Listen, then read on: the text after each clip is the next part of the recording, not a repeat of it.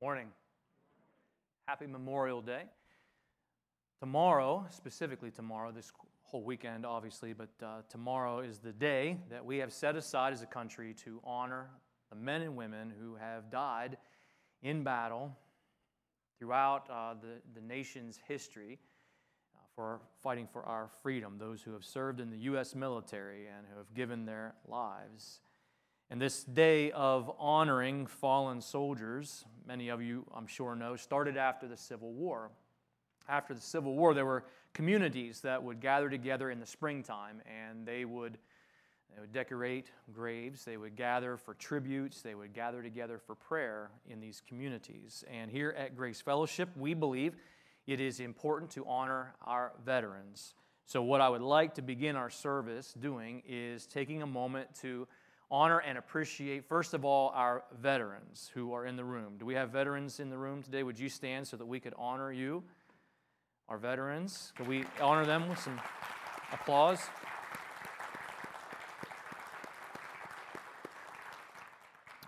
We appreciate your service to our country. This uh, flag at the front is uh, the flag from uh, my, my dad.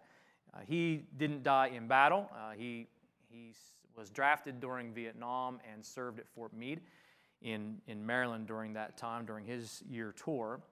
Uh, but that was the flag that we got at his funeral. And uh, it's important that we take time and say thank you to our veterans. Is there anyone in the room who their experience, their story is that someone in your family, your family, um, I don't know how far out we go with this, but someone in your family who died in battle serving our country, is there anyone that would say that you have a family member you have? Okay. Anyone else? Okay. Thank you. Uh, and our love and our sympathies, our appreciation to you and to your family. Thank you. And there may be others on the other side of that camera. And if that is you, if that's your story, if that's your family, and that sacrifice is in your family history, we, we want to say thank you. Uh, we, we really appreciate it. So, God and country. You know this phrase, right? God and country. It's a value that many of us, if not all of us, were taught growing up. It's, uh, it's something that uh, I can remember uh, as a child being taught the value of God and country. Certainly, that's one of the things that we celebrate on Memorial Day. God and country is a value that I did and still believe in.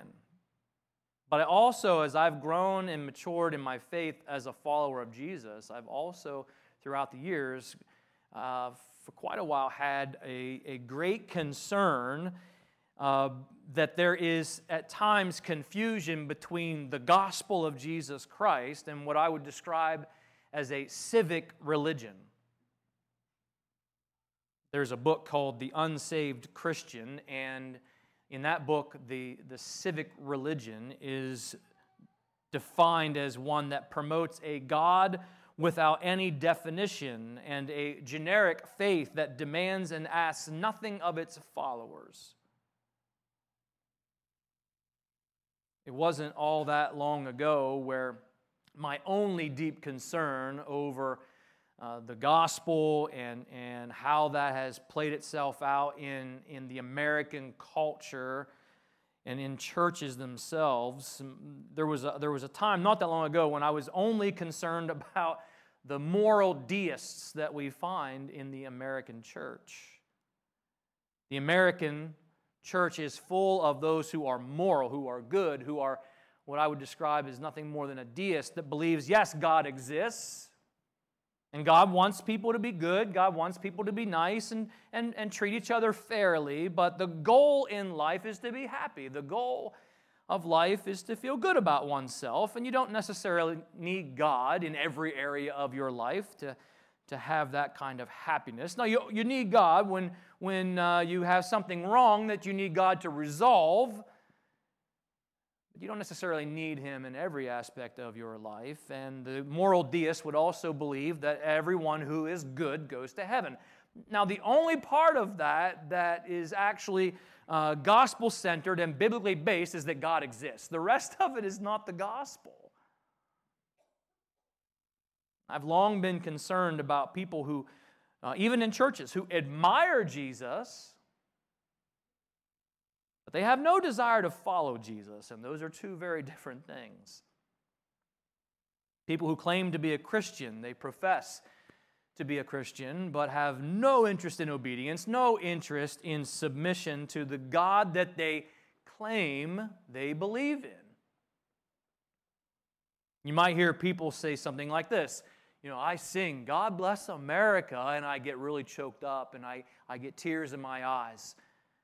And I believe in the value of God and country. I believe in most of the values that are taught in the Bible. I think Jesus is great and should be admired. Therefore, I must be right with God. That's the conclusion. That's not the gospel. Matthew 7 21. Listen to this. Matthew 7 21. Not, this is Jesus speaking. He says, Not everyone who calls out to me, Lord, Lord, will enter the kingdom of heaven. Only those who actually do the will of my Father in heaven will enter. On judgment day, many will say to me, Lord, Lord, we prophesied in your name. We cast out demons in your name. We performed many miracles in your name. But I will reply, I never knew you.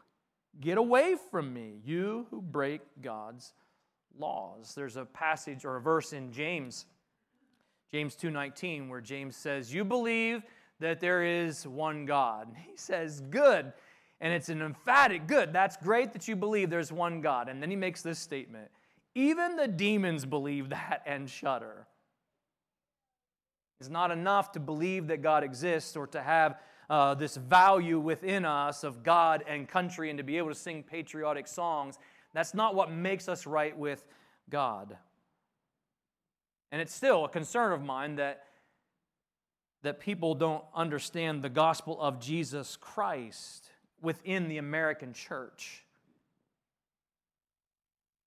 The gospel of Jesus says that we are all sinners, and because we're sinners, we are not right with a holy God. And the only way to be made right with a holy God is to put our faith and trust in Jesus so that he can apply his righteousness to us. To trust in his sacrifice that he made on the cross as a substitute payment to appease the wrath of God against our sin.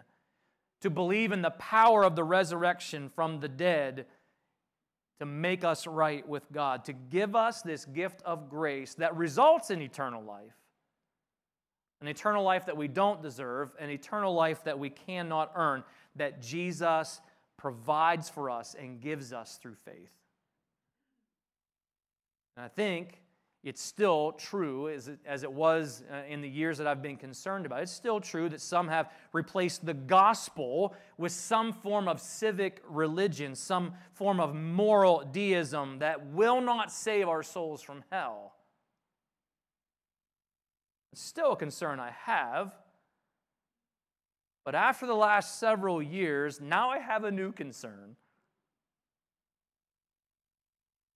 A new concern as it relates to the gospel of Jesus Christ and our role as Christians in America. There's a Bush League football player named Colin Kaepernick. You know this name? If you're a fan, too bad, I'm not. A few years ago, he started kneeling during the national anthem. You know this story. And that started this trend across the country of people saying that the American flag represents racism. And I remember scratching my head and thinking, that makes no sense to me. Why do you get to assign meaning to the American flag just because you, uh, you are a football player and have money and, and have a plat? Why do you get to do that? I remember maybe you had some of these questions.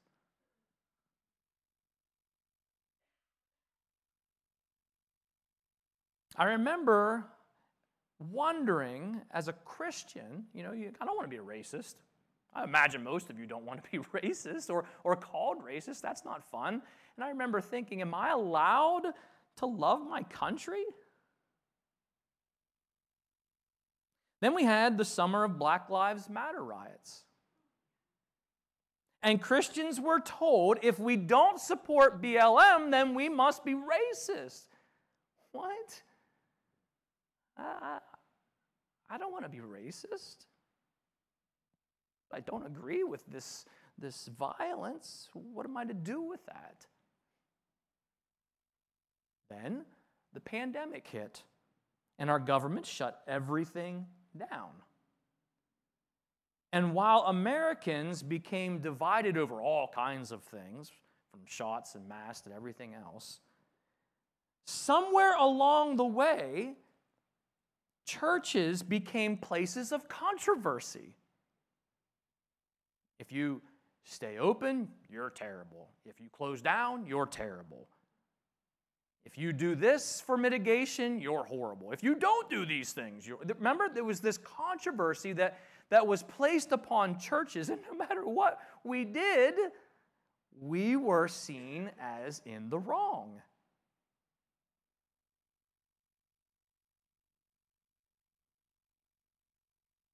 Bible teaches, and we'll look at some of these verses, that, that as Christians, as followers of Jesus, we're to submit to governing authorities. But how we apply that principle, uh, it's not as cut and dry as it sounds, because there's lots of examples of Christians, of followers of, of Jesus, and, and even in the Old Testament, of, of those who said to government, No, what you're doing conflicts with God, and I'm going to follow God. And so applying that principle is not as cut and dry as it may sound. And trying to figure that out created division, even among Christians. Of course, the 2020 election didn't promote a whole lot of unity in or outside of the church. Remember all of these things over the last several years. This is what we've been through. And while all that was going on, there was a cultural shift happening underneath our feet. where Christian principles, Christian values, biblical values, along the way at some point became viewed as hateful bigotry. Football coaches can lose their jobs for praying on the 50 yard line after a game. Where teachers and, and Teachers could lose their jobs, and students could be uh, kicked out of school because they refused to participate in the transgender pronoun agenda. This is the world that we now live in. And so, on this weekend that is set aside to honor those who have fought and died for freedom, we are finding ourselves in this place in history where so many of our values as a country have shifted so far away from God that even the value of God and country is now not something that holds us together. It's no longer looked at with favor, and, and the church is no longer looked at with favor. So, over the last few years, I have found myself asking lots of questions. And, and maybe these are questions that you've asked or wondered about. But I, I just have at times wondered is it, is it still okay for me as a Christian to love my country? And, and if so, what does that mean? What does it mean to love my country? What does it mean to love other citizens? Because throughout our country's history, there have been patriotic Christians who have done terrible things. That has happened. I don't want to be part of that. How do I guard my heart from, from making my country or, or a politician or a political ideology? How do I guard my heart from those things becoming an idol in my life? I don't want that. What is my role as a Christian when it comes to things like politics or when it comes to things like cultural debates? Is it okay for me to express my thoughts, my opinions, or am I supposed to shut up and sit in the corner? Is it okay to push back and, and, and be vocal about biblical standards of right and wrong? And if so, how do I do that in a way that honors God? Because we've all seen that people who say right things don't always say them the right way, and that doesn't help the gospel at all. Is there a time for a Christian, a follower of Jesus, to participate in what we would call civil disobedience, where we say, No, I'm not doing that? And if so, if there is a time and place for that, how do I do that in a way that honors God?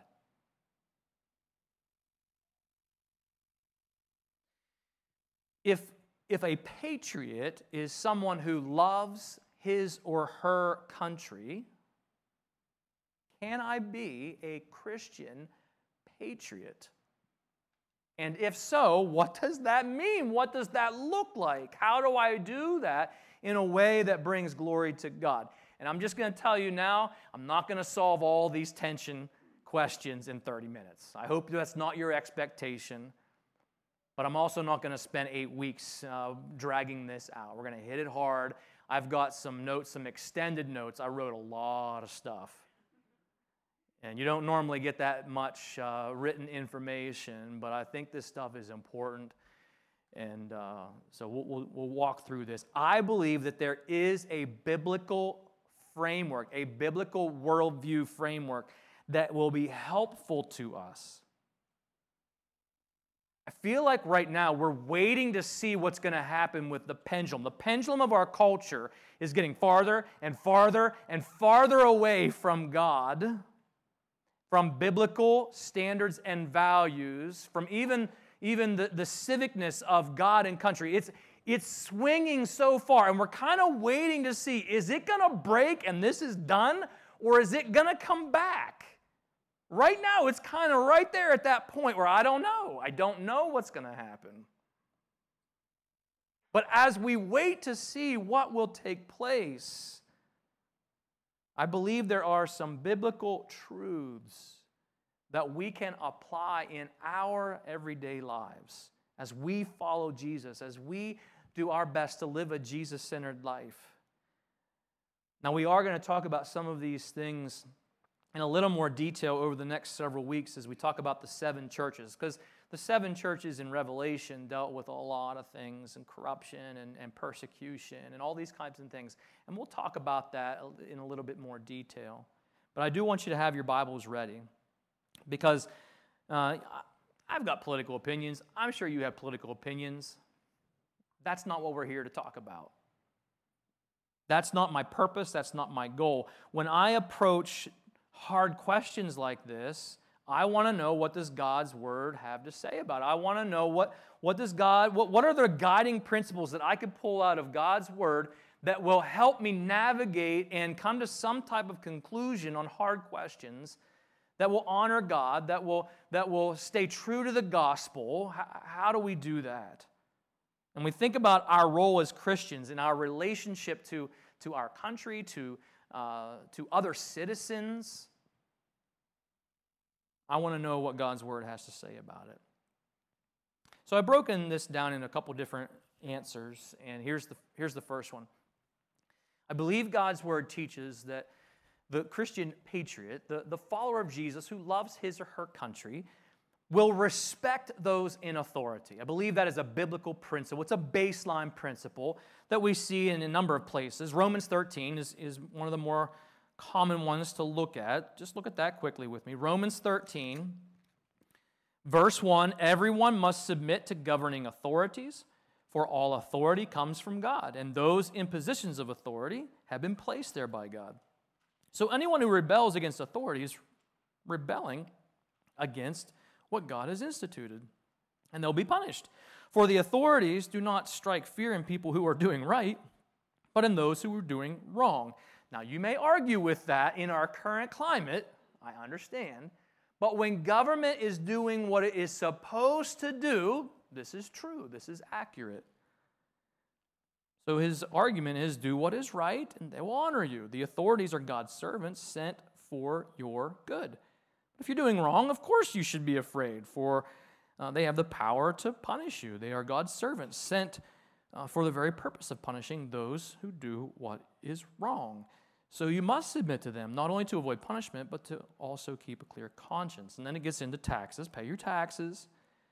Uh, these for the very same reasons. The government workers need to be paid. They're serving God in what they do. Give to everyone what you owe them. Pay your taxes and government fees to those who collect them. Give, here's the key give respect and give honor to those who are in authority. It's a baseline principle for, for followers of Jesus Christ that as citizens, we are to show respect and honor to those in authority. There's another uh, really good passage in 1 Peter that I think is important. 1 Peter 2:13. Look at that one. 1 Peter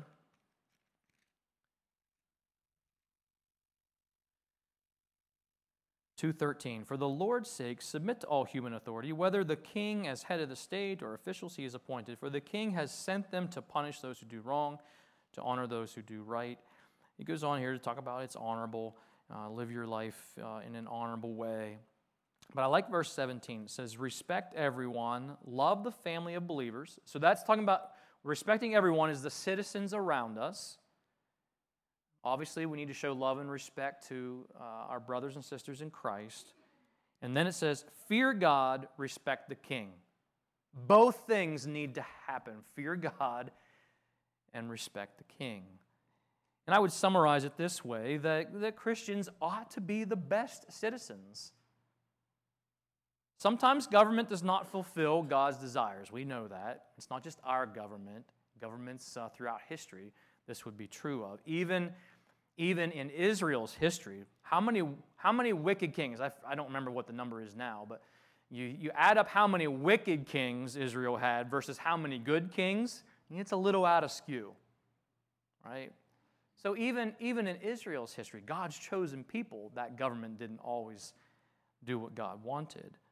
But the baseline is that uh, as a Christian, as a follower of Christ who loves his or her country, we need to show respect and honor towards those in authority. There's another thing I think that the Bible teaches about this. The Christian patriot should pray for those in authority. 1 Timothy 2. Look at that.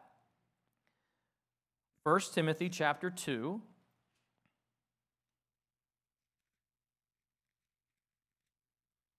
I urge you, this is Paul, the Apostle Paul, writing to a young pastor named Timothy, he says, I urge you, first of all, to pray for all people.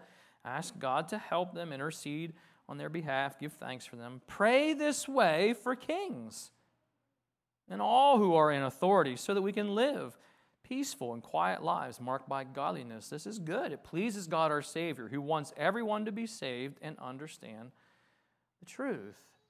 We need to pray for those who are in authority the Christian patriot, I also believe the Bible teaches that we should love other citizens.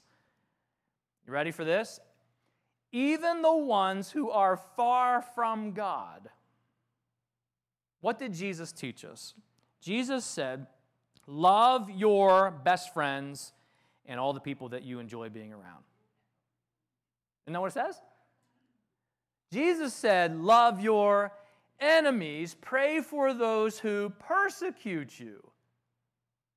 Well, if that's the standard, then, then we need to be praying for and showing kindness and love and respect even to those that disagree with us and that see biblical values that you and I want to live under as evil, because that's how it's viewed now in, in, in many places in our culture, that we're the problem, that we are hateful bigots. That's how we are viewed by many in our country, even in those cases, we show kindness and love and respect to other citizens. Here's another one. I believe the Bible teaches the Christian patriot will obey God and speak truth even to those who are in authority. I'll give you a few examples of where I would pull this out from Scripture. One would be when the apostles, in, in Acts chapter 5, the apostles get arrested because they were told to stop teaching people about Jesus. And their response to that instruction from those in authority, their, their response was this. It's, it's Acts 5.29. They say, they said, we must obey God rather than men. That was their response, and they continue to do that and, and uh, continue to get arrested and put in jail the whole bit. They were accused of breaking the law and being troublemakers. But in all of that, when you read through what they experienced, because they said we're, we're, we have to, we have to keep preaching Jesus. That's what, what Jesus commanded us to do. When they would get arrested, they did not resist arrest, they didn't act like violent lunatics. They accepted the consequences of that. They didn't change their convictions. They did not change their message. They obeyed God and they trusted God to help them handle whatever consequences would come from disobeying those in authority. They stood their ground. They spoke truth boldly without fear, but they did so with respect. The Apostle Paul, in a couple places throughout the book of Acts, like Acts 16, this was really interesting to me, watching how Paul leveraged his Roman citizenship. Paul and Silas were arrested in Philippi, and when they were arrested, they were flogged, they were whipped, and then put in jail without a trial. And according to the, the, the Roman law, as a citizen, that's not okay. The magistrates who, who were in charge of all of this, they said the next day that they could be released. And it's so fascinating to me that Paul says this, right? The, the, the, the jail authorities say, you can go. And Paul says, hold up. They beat us publicly without a trial, even though we are Roman citizens, and then they threw us in prison, and now they want to get rid of us quietly. He said, no. They can come down here and they can let us out and escort us out of the jail personally. Isn't that interesting? No, his, his response to them got them scared because they knew they were in violation of the law, of their rights as a Roman citizen. Isn't it interesting that Paul leveraged the law as authority over those who are in authority? Paul was arrested in Jerusalem for preaching the gospel in Acts 21. And again, he leveraged his Roman citizenship to make sure that those who were in charge of his custody, those who were in charge of his trial, did things according to the law, not according to public opinion. That's why he said, I appeal to Caesar in that whole uh, trial story. He had the right to do so as a citizen, and he leveraged that. Here's, here's the point I'm trying to make Paul was not afraid to appeal to the law as having authority over those who are in authority. He pushed back on those in authority who wanted to ignore the law. You see this in the Old Testament book of Daniel. Daniel and his friends, they dealt with mandates, they dealt with bad policies and there's a couple there's a couple examples of that that are pretty easy. Like whenever Nebuchadnezzar had a big statue built of himself and he demanded everyone bow down and worship it. What should you do? Well, that one I'm not saying it's easy to face a fiery furnace as a consequence, but you know what the right thing to do is. It's not like you're wondering, should I, should I worship the idol or not? You know the right answer is no. I'm not going to worship this idol. I'm only going to worship God. Would it require courage to face death? Yeah, absolutely.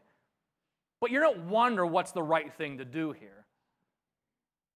Some harder ones were what about when they were told to eat the royal food? They were in the, the state run uh, school and they were told to eat this, uh, this, this royal food. Daniel asked for permission to eat a better diet. And yes, uh, the reason for that that he knew was so he wouldn't defile himself. But he also gave to the man in authority over him, he gave a reasonable explanation as to a benefit to him and his friends from eating better food. He pushed back with respect, he pushed back with a reasonable argument. We have to remember that not everyone believes that the Bible is authoritative. I do. I know most of you in the room believe that the Bible is true and authoritative over our lives. Not everyone in our culture believes that. And so we, we go to the Word of God to understand things like what is God's design for marriage? What does God say about gender? And so we get our information, we come to conclusions as Christians from the Word of God.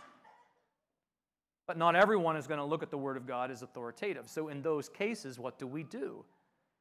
We make reasonable arguments. Here's how we can do this God's standards are not given to us just to ruin our lives and squash all of our fun.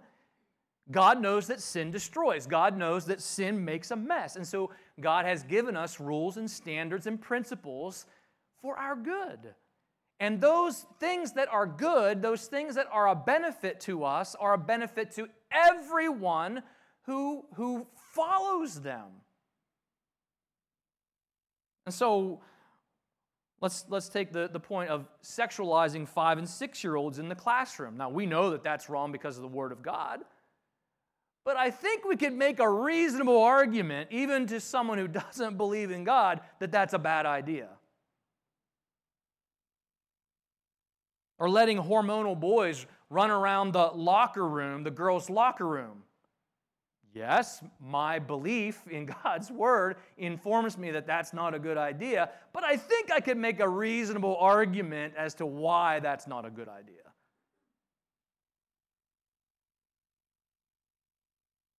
Watching, I don't even know what, what the guy's name is, the guy who competed against all these girls in swimming and like destroyed them? Could we not make a reasonable argument that that's a bad idea? Yeah, we, you and I can root that in the Word of God, but I think we can root it in, in just observation of natural science. There's a lots of examples you know, like that, that we can use reasonable arguments that there are certain things that are harmful, there are certain things that are wrong.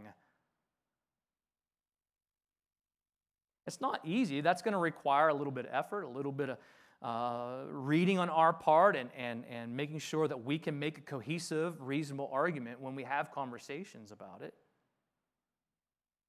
Here's another one. This one's harder. How about when Daniel, uh, when the law came through and Daniel was uh, said, he was told, you can't pray anymore to God. You can only pray to the king. Remember this?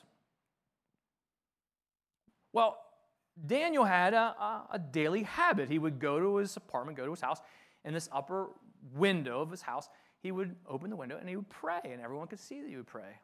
And then the law says you can't do it anymore. How easy would it have been for Daniel to say, eh, I'm going to keep praying, but I'm going to do it with the window closed. I'm going to do it in the inside of my home so no one can see. That would have been an easy thing to do. That's not what Daniel did. He could have kept it secret, but he didn't. He was taking a stand and saying, No, I'm, I'm not ashamed of my faith in God, and I'm going to continue to honor God, even though this law has put me in conflict with the king. Real life, fast forward to our present day. I, I, see, I see this playing out in the life of Joseph Kennedy, high school football coach fired from his job for praying on the 50 yard line after football games.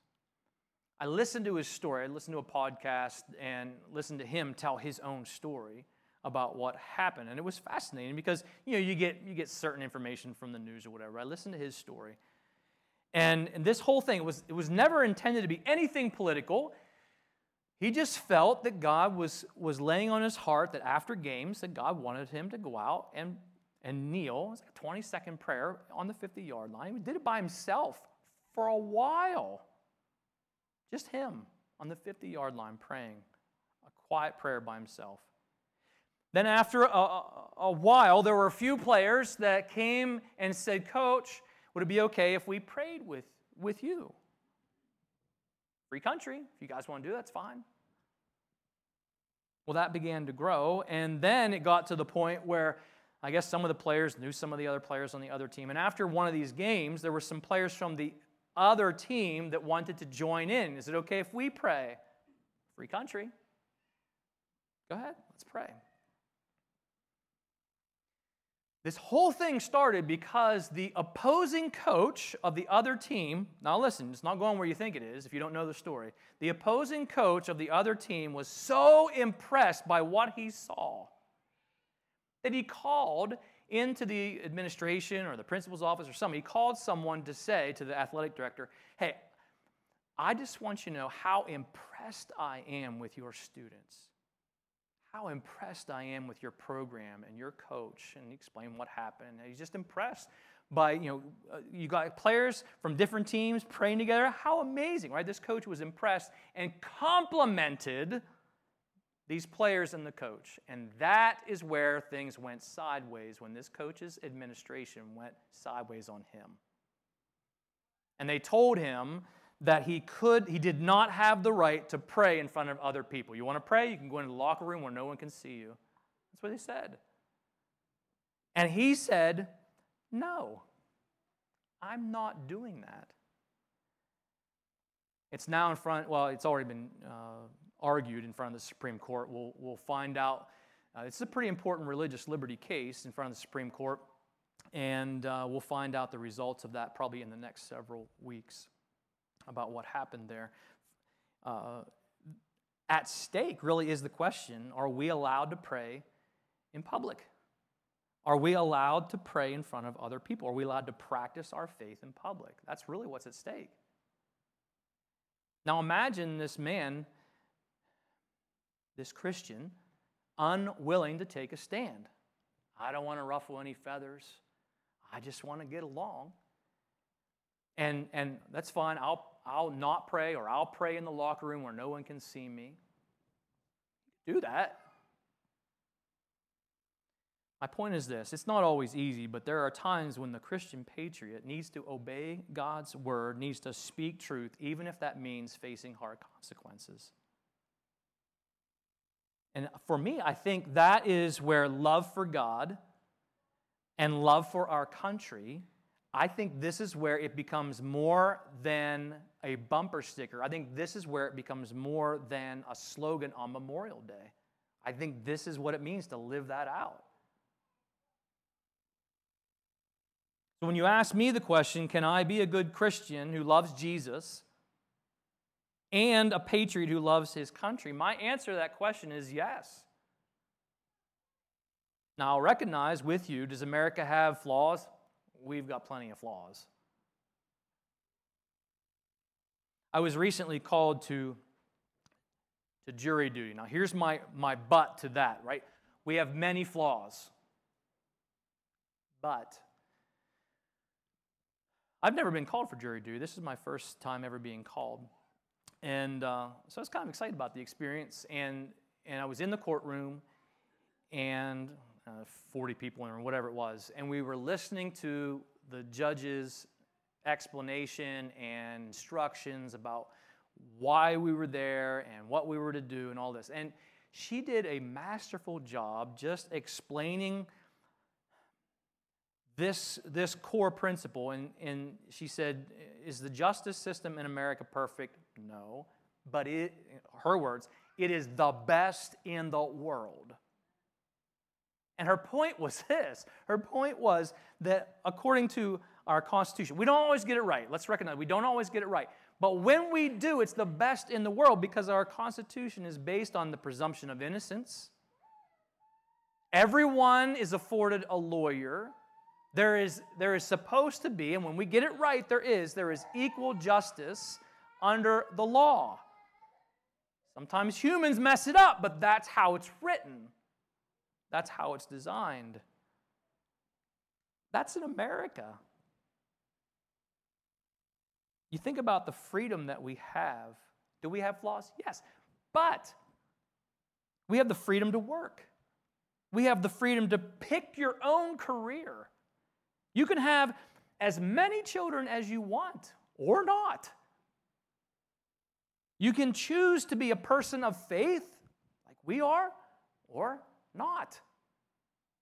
You can choose to speak out against the things that are not right and the things that are not good. We do have the right to pray in public, to gather for worship.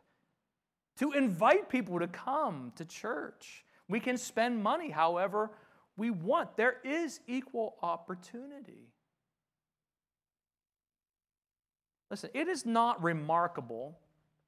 It is not remarkable that America had slavery at the beginning when we started this country. It's not remarkable. Everyone had slavery in the world. What is remarkable is that we stopped it. What is remarkable is that we fought a war to say, no, this is not okay. That's what's remarkable about our story. C.S. Lewis said that love for your country is like, quote, having love for your family. You may not always approve of everything people in your family do. Now, your family's perfect, I know. Your family's not messed up. But there are some messed up families. You may not always approve of everything people in your family do, but you love them. You weep for them when they make a mess of their lives, and you pray that their heart would turn to God. Is that not true? I told you I wrote an expanded version of your notes this morning. Like a book there, like a mini book I gave you. But the intent of that was to give you some practical ways, as a Christian, as a follower of Jesus, to, to love our country, to love our citizens in a God honoring way. But if you'll permit me, I'll just share a few of them before we close. They're not the ones that are in there. I put all the ones that I couldn't fit into this because I figured you didn't want to be here till like Tuesday. Here's a couple. Be committed to Jesus. Be committed to Jesus. Do listen, do not put your trust in a political leader. Do not put your trust in a political party to be your Messiah. Don't do it. We have one Messiah, we have one King, his name is Jesus. That's it. There's only one who can rescue us from sin. Only Jesus deserves to be our King. Be committed to Jesus first. The second thing I would say is this be committed to the mission of Jesus. Because love for God and love for others, love for other American citizens, means that we are going to take our mission to share the truth of Jesus, the message of the gospel. We're going to take that responsibility seriously.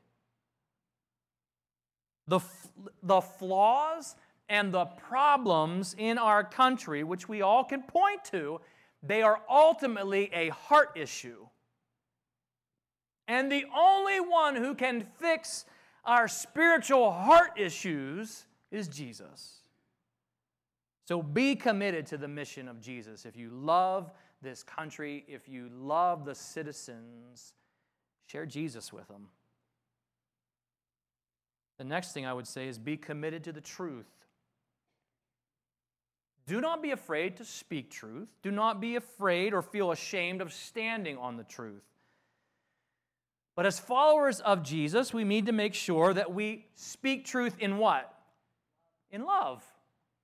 Not always easy. I understand that. But that's the commitment we have to make to speak truth with love and respect. When it comes time to speak up, when that time comes, don't yell, don't demean, don't degrade, don't disrespect. But there are going to come times when we have to speak up and stand for truth. Here's why. If Christians don't push back against bad ideas that we know are rooted in sin, maybe, maybe people outside the church don't see that it's rooted in sin, but we know it's a bad idea.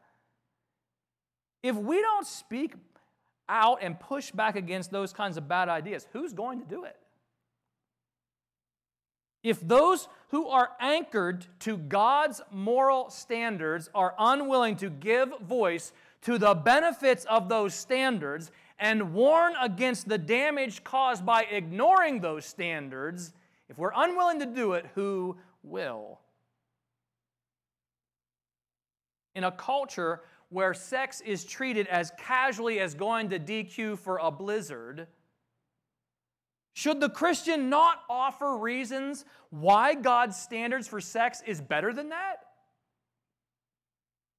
In a culture where the argument in support of abortion has shifted from safe and rare to abortion on demand, up to and now including beyond birth, that's where the argument's at now.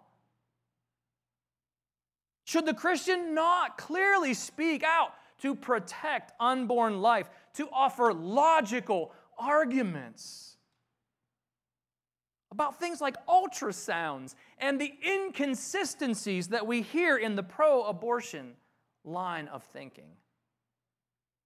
If we're not willing to do that, who will? Be committed to the truth. Be committed to your family. Here's what I mean by that. You've heard the term America First. It's popular throughout the, the country. And there's people who believe that, uh, believe that political view is, is good. There are those who believe that political view is not good. It doesn't matter to me if you agree with it or disagree with it.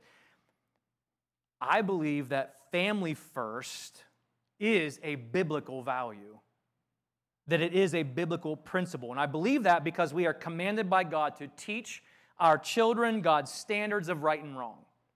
Mom and dad, grandparents, that's your job. You need to take it seriously. I need to take it seriously. We are responsible for knowing God's word and teaching it to the next generation, teaching it to our children and our grandchildren, living it, applying God's principles to our everyday lives and our daily choices. If we don't do it, we are going to lose our children to the world. I promise you. Do your job. Can I say it that forcefully? Do your job. If, if we don't have an anchor point, if we don't have firm principles, not only are we not going to know when and where we should push back, we're going to lose our kids to this culture. Family first. Be committed to your family first. Be committed to prayer. Prayer for wisdom and discernment of what, what does God want me to push back on and what do I need to keep quiet about? And if I am called by God to speak out and push back, how do I do that? Lord, how do you want me to do that in a way that honors you? Be committed to prayer. Two more be committed to biblical values in your voting. Oh, you're getting political. Walk with me for a minute, all right? I'm not talking about telling you who to vote for. Here's what I'm saying I have, I have three kids, and I, have, I started these conversations with them uh, when they were much, much younger than they are now. I'm like 10, 11, something like that. My conversations with them, even before they got to the age where dating was even on their radar, the conversation was this Someday you're going to be interested in dating. Someday you're going to be interested in a boy or a girl. And you need to, you need to think now about what it is you're going to put on a list of what you're looking for. So, what do you think you're looking for? Right? We just have this back and forth, and we would go through, oh, they should be cute. Yeah, they should be cute. They should be smart. Yeah, they should be smart. And so we go, th- and all of those things are legit, right? Not a good idea to marry someone you're not attracted to. Just say that's not a good idea. So all those things are legit. But the point of that conversation was number one, at the top of that list, does this person love Jesus? If they don't make it past number one, there's no reason to look at numbers two through 10. Number one's the deal breaker. If they don't love Jesus, it doesn't matter how cute they are, it doesn't matter how funny they are. And I approach voting the same way. so, my advice is this what are your biblical principles? For me, pro life is at the top of the list. It is number one. If, if the candidate does not pass that, I'm not interested in the other 10 things that interest me. And, and maybe there are other things that for you, you've got three of these things that are biblically based values and principles that you say, if this candidate does not check these three boxes for me, I'm not interested. There's probably a lot of other things that, that may interest you in a candidate, but there should be biblical values that come first that are deal breakers for the Christian. One more. Be committed to being the best citizen of both heaven and earth that you can possibly be. Live a Jesus centered life, lead by example, be light in your community. Charles Colson wrote a book called God and Government, and he writes this The first responsibility for the citizen of heaven is to understand historic Christian truth, to know Scripture and solid doctrines of the faith. If we know God's standards for living, we will be good citizens of both heaven and earth. If we love others and promote justice, and protect the innocent, we make our communities better. Live biblical principles, live biblical values in a way that other people can see the benefits to following Jesus, that they can see the joy in your life. Don't be afraid to live a Jesus centered life. Love God and love others. Speak truth in love and with respect. God and country. I still believe in that value. But I want to live out that value from a gospel centered perspective. I want to be a Christian and a patriot who loves God enough to surrender my life to Him, who loves His country enough to share the gospel with my fellow citizens, and to live a Jesus centered life that my fellow citizens and your fellow citizens can see makes a difference in my life. I believe that's our call as the Christian patriot.